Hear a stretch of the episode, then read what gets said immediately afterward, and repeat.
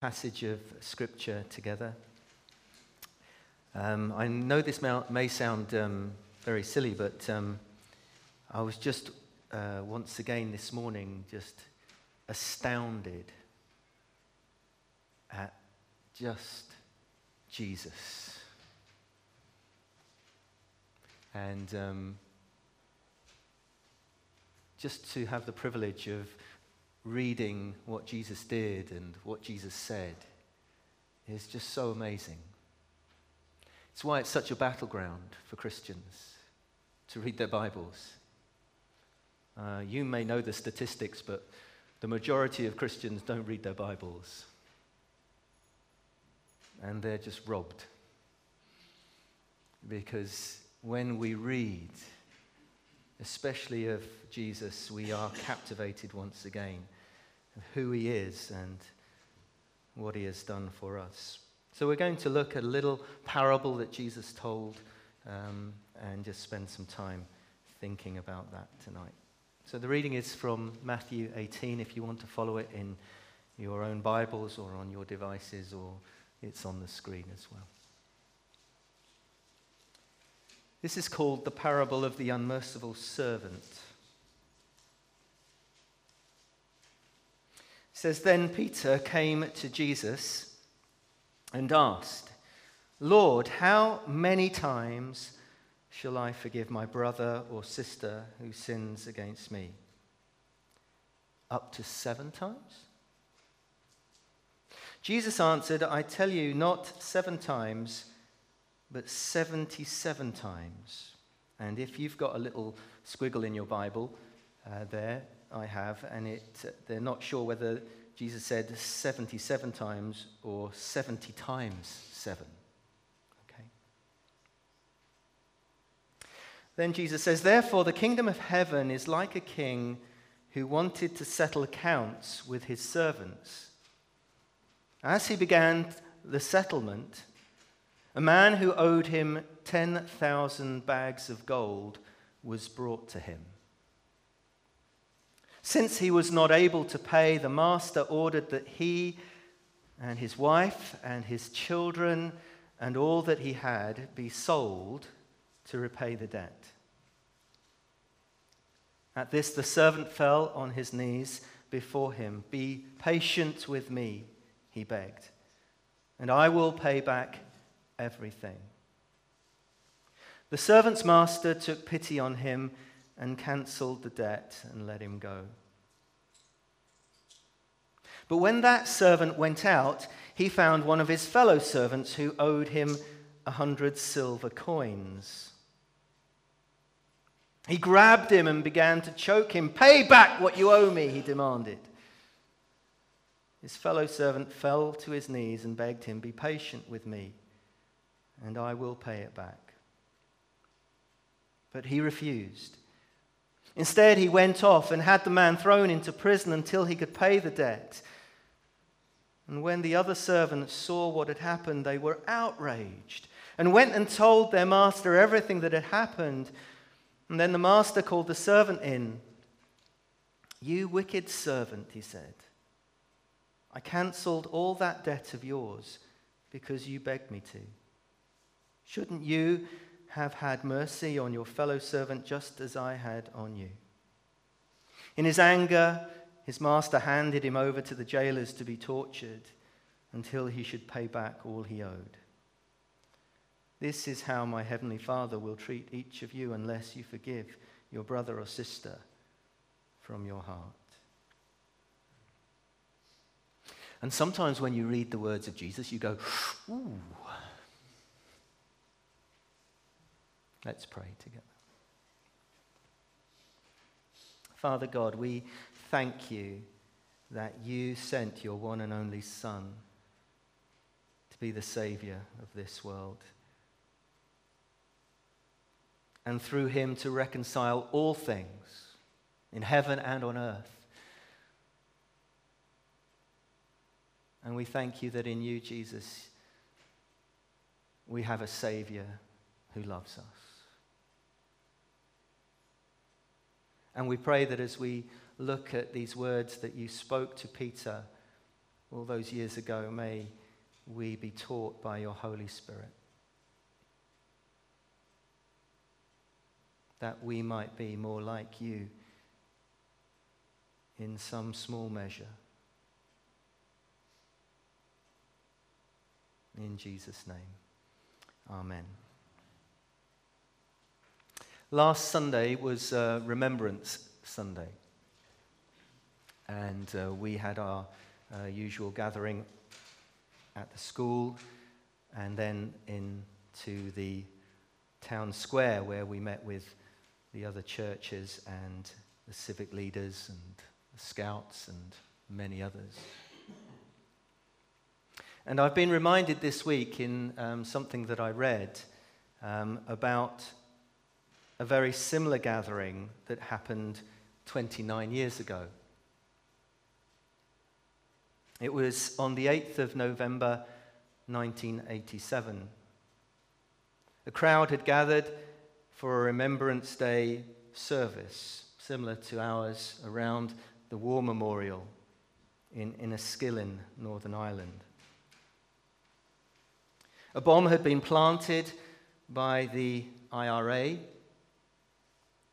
it was meant to kill soldiers and policemen, but went off 10 minutes early. It took the lives of 12 people who were gathered round that war memorial. Eleven of them were civilians.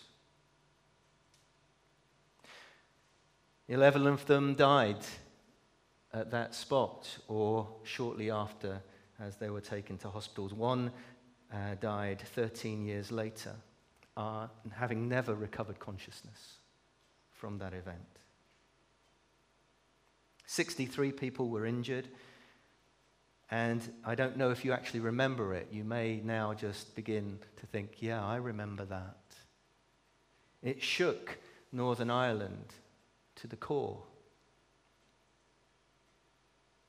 And it actually began to change the landscape of the Troubles.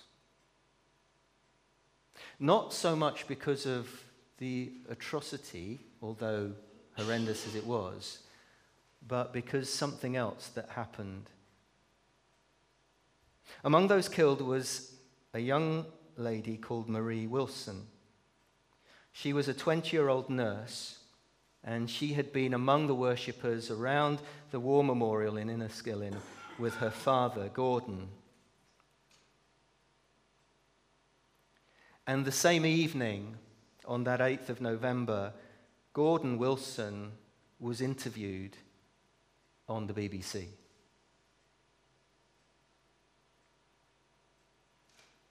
He and his daughter had both been buried under six feet of rubble through the explosion.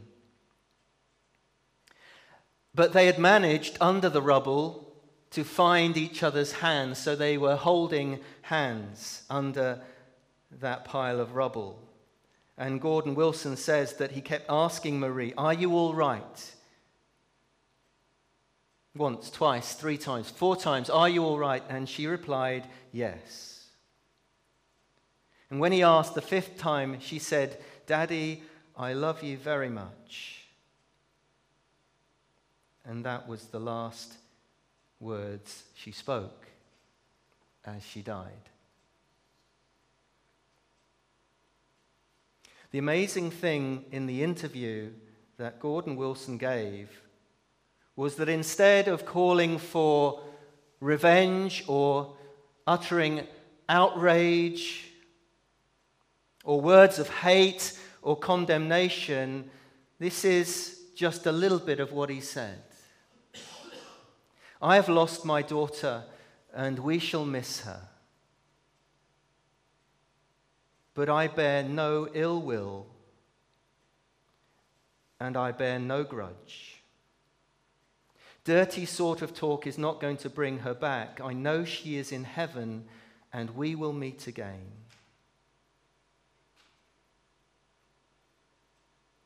I will pray for these men tonight and every night. And through that interview, he told the BBC that he forgave her killers. And no words in more than 25 years of violence in Northern Ireland had such a powerful impact than those words. Irish historian Jonathan Bardon pinpoints these words of forgiveness as a major turning point in this history of Northern Ireland's troubles. Gordon Wilson became a tireless campaigner for peace in Northern Ireland. He became a peacemaker. He held many meetings with Sinn Féin and indeed members of the IRA over the years. He was elected to the Senate in Northern Ireland.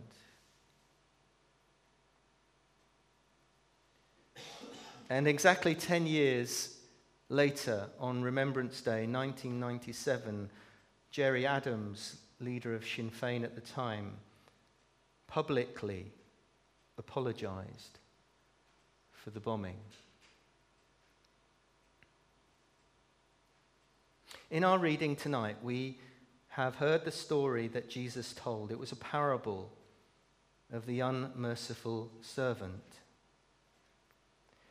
It's all about forgiveness.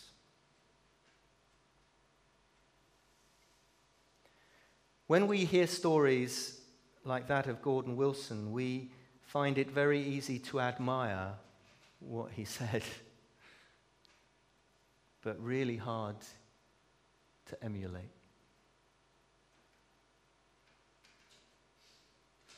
We know that as those who are followers of Jesus, that our Christian life was born in forgiveness. It's how we were born. We were born when Jesus gave his life for us, and we acknowledged that and asked that what he did for us might become ours through faith. It's our experience of the Father and the Son and the Holy Spirit, his ongoing forgiveness and love. Peter asked Jesus this question. We don't know what prompted Peter to ask Jesus the question How many times shall I forgive my brother or sister? Up to seven times? Now, I don't know if he'd fallen out again with Andrew, his brother. I don't know his sister's names, but Now, in the days as Jesus taught, there were others teaching on forgiveness. There were some rabbis who taught that you could forgive three times, and three times was enough. Three times was it. Kind of the three strikes and you're out kind of thing. Other religious leaders that clashed with Jesus again and again were the Pharisees. Pharisees, once zealous for God in such a way, but had become blind to the truth of who God was and what his nature was, still believed in an eye for an eye.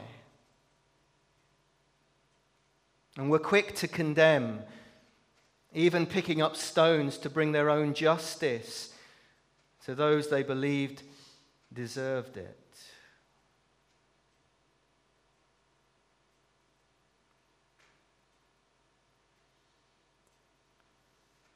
Religion ends up pointing out sin but can't lift a finger to help. It's the nature of religion. Remember the woman caught in adultery? They were ready to stone her for her sin and Jesus saved her. Jesus replies to Peter's question I tell you, not seven times, but depending which version you want to take, 77 times, or 70 times 7, which those of you who are really quick at maths, you know is 490 times. I know some of you already got there. I would have been there ages on fingers and Jesus says you don't stop.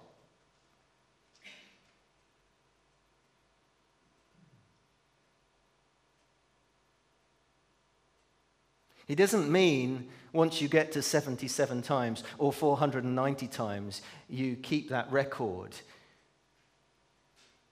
And then you say, well, that's what Jesus said. What he means is you don't stop and you repeat and you repeat until it becomes who you are. Because it's who Jesus is.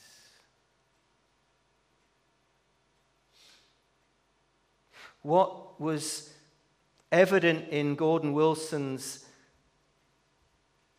interview was that he was responding in the power of the Holy Spirit because he was responding in an opposite spirit to the world.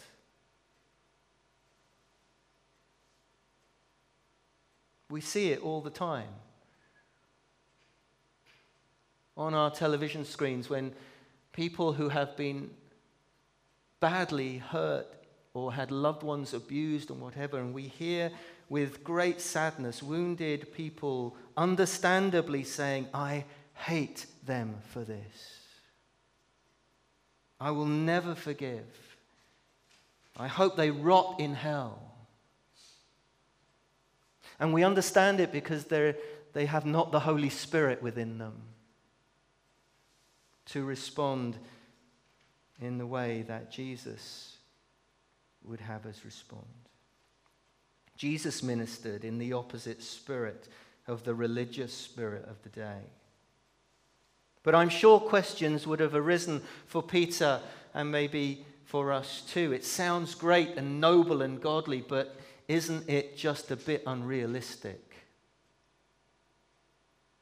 Unattainable? Jesus, are you really suggesting that sin does not matter? And Jesus says, No, of course not. There is nothing in this parable that seeks to minimize the gravity of sin.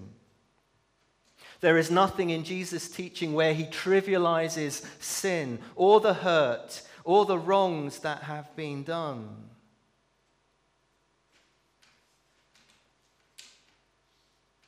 But here he simply tells this story to point out that unforgiveness leads to torment and destruction.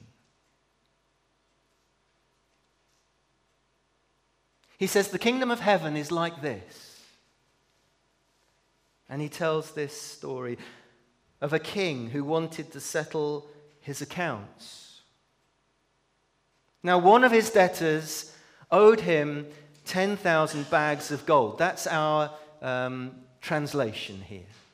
Uh, you can read other translations. Eugene Peterson says it's $100,000 and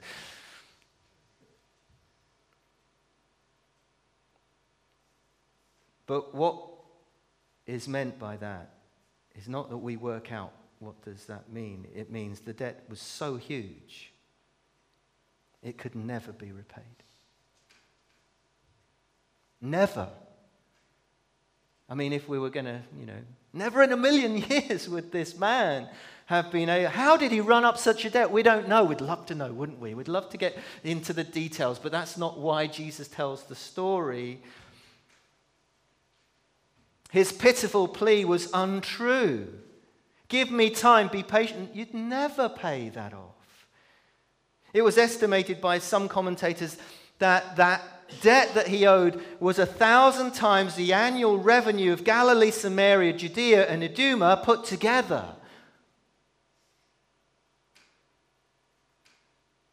It's an incalculable debt. Yet Jesus says the king took pity on him, cancelled the debt, and let him go. He forgave it all.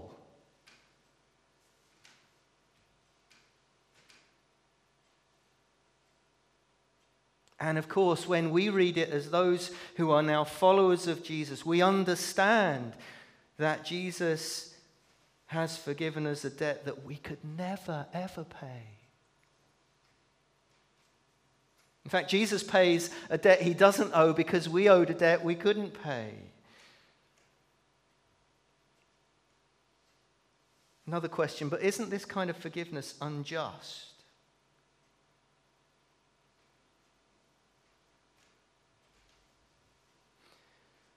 Jesus goes on in the story and he says, The forgiven servant went out. Imagine this he's just been forgiven 10,000 bags of gold that he owed, or whatever the amount. And he finds another servant who owes him a hundred silver coins. And he demands payment. It's the opposite spirit to the king. And even when the servant that owes him these hundred silver coins says exactly the same thing as he did to the king be patient with me and I'll pay you back, he showed no mercy, no grace, no forgiveness.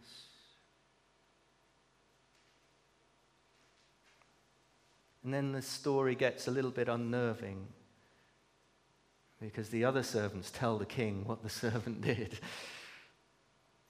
And the king says, You wicked servant, I cancelled all that debt of yours a million times more than what you were owed by this other man, yet you demanded he pay you back. So he hands him over to the jailers to be tortured until he paid it all back. Gosh, that's the bit that kind of stuns you, doesn't it? At the end.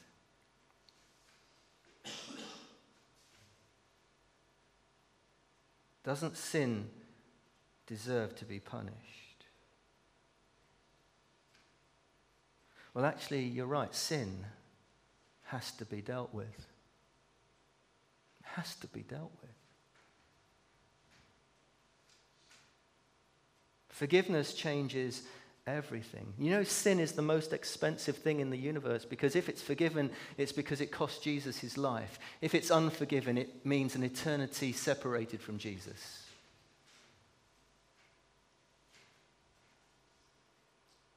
But forgiveness changes everything. God's peace process was the cross.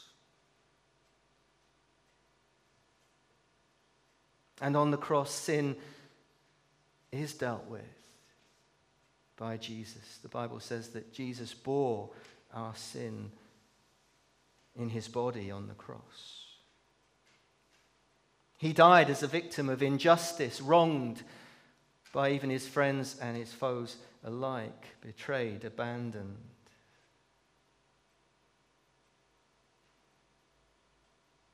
And the pardon of God is undeserved and unmerited for every single one of us.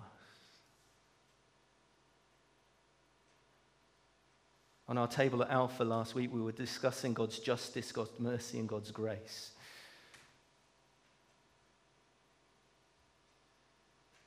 If we were to ask for God's justice, we would get what we deserved. Not a good idea.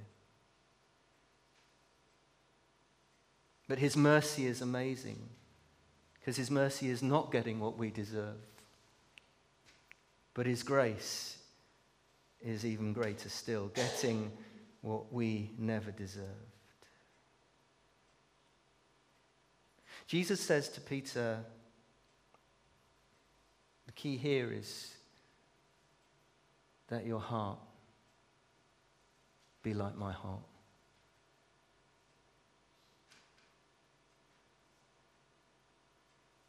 How many times should I forgive? Well, Jesus says, You just forgive and forgive and forgive and forgive until it becomes who you are.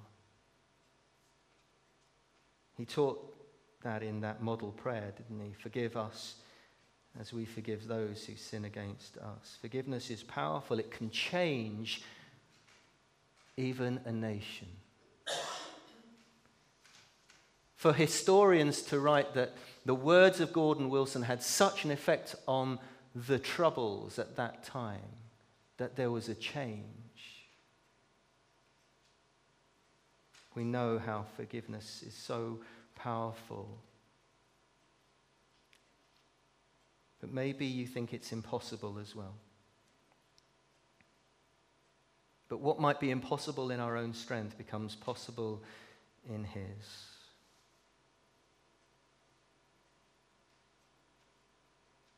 Another story. Corrie ten Boom, many of you have heard of or read some of her books and writings. Here is a woman who suffered terrible injustice at the hands of the Nazis. Later in life, she recalls meeting one of the guards from her concentration camp. I don't know the context of the meeting, um, but he stretched out his hand to her and asked for her forgiveness. And she says, I tried to smile. I struggled to raise my hand, but I could not. I felt nothing, not the slightest spark of warmth or charity. And in that moment, I prayed a silent prayer Jesus, I cannot forgive. Give me your forgiveness. And as I took his hand, the most incredible thing happened. From my shoulder, along my arm, through my hand, a current seemed to pass from me to him. And into my heart sprang a love for this man that nearly overwhelmed me.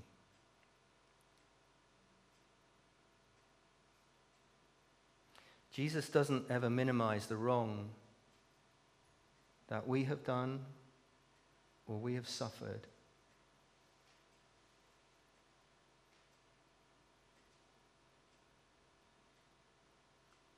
But he has come to pay for it all. And he calls us, as he called Peter, to live in that opposite spirit before a world that knows nothing about that.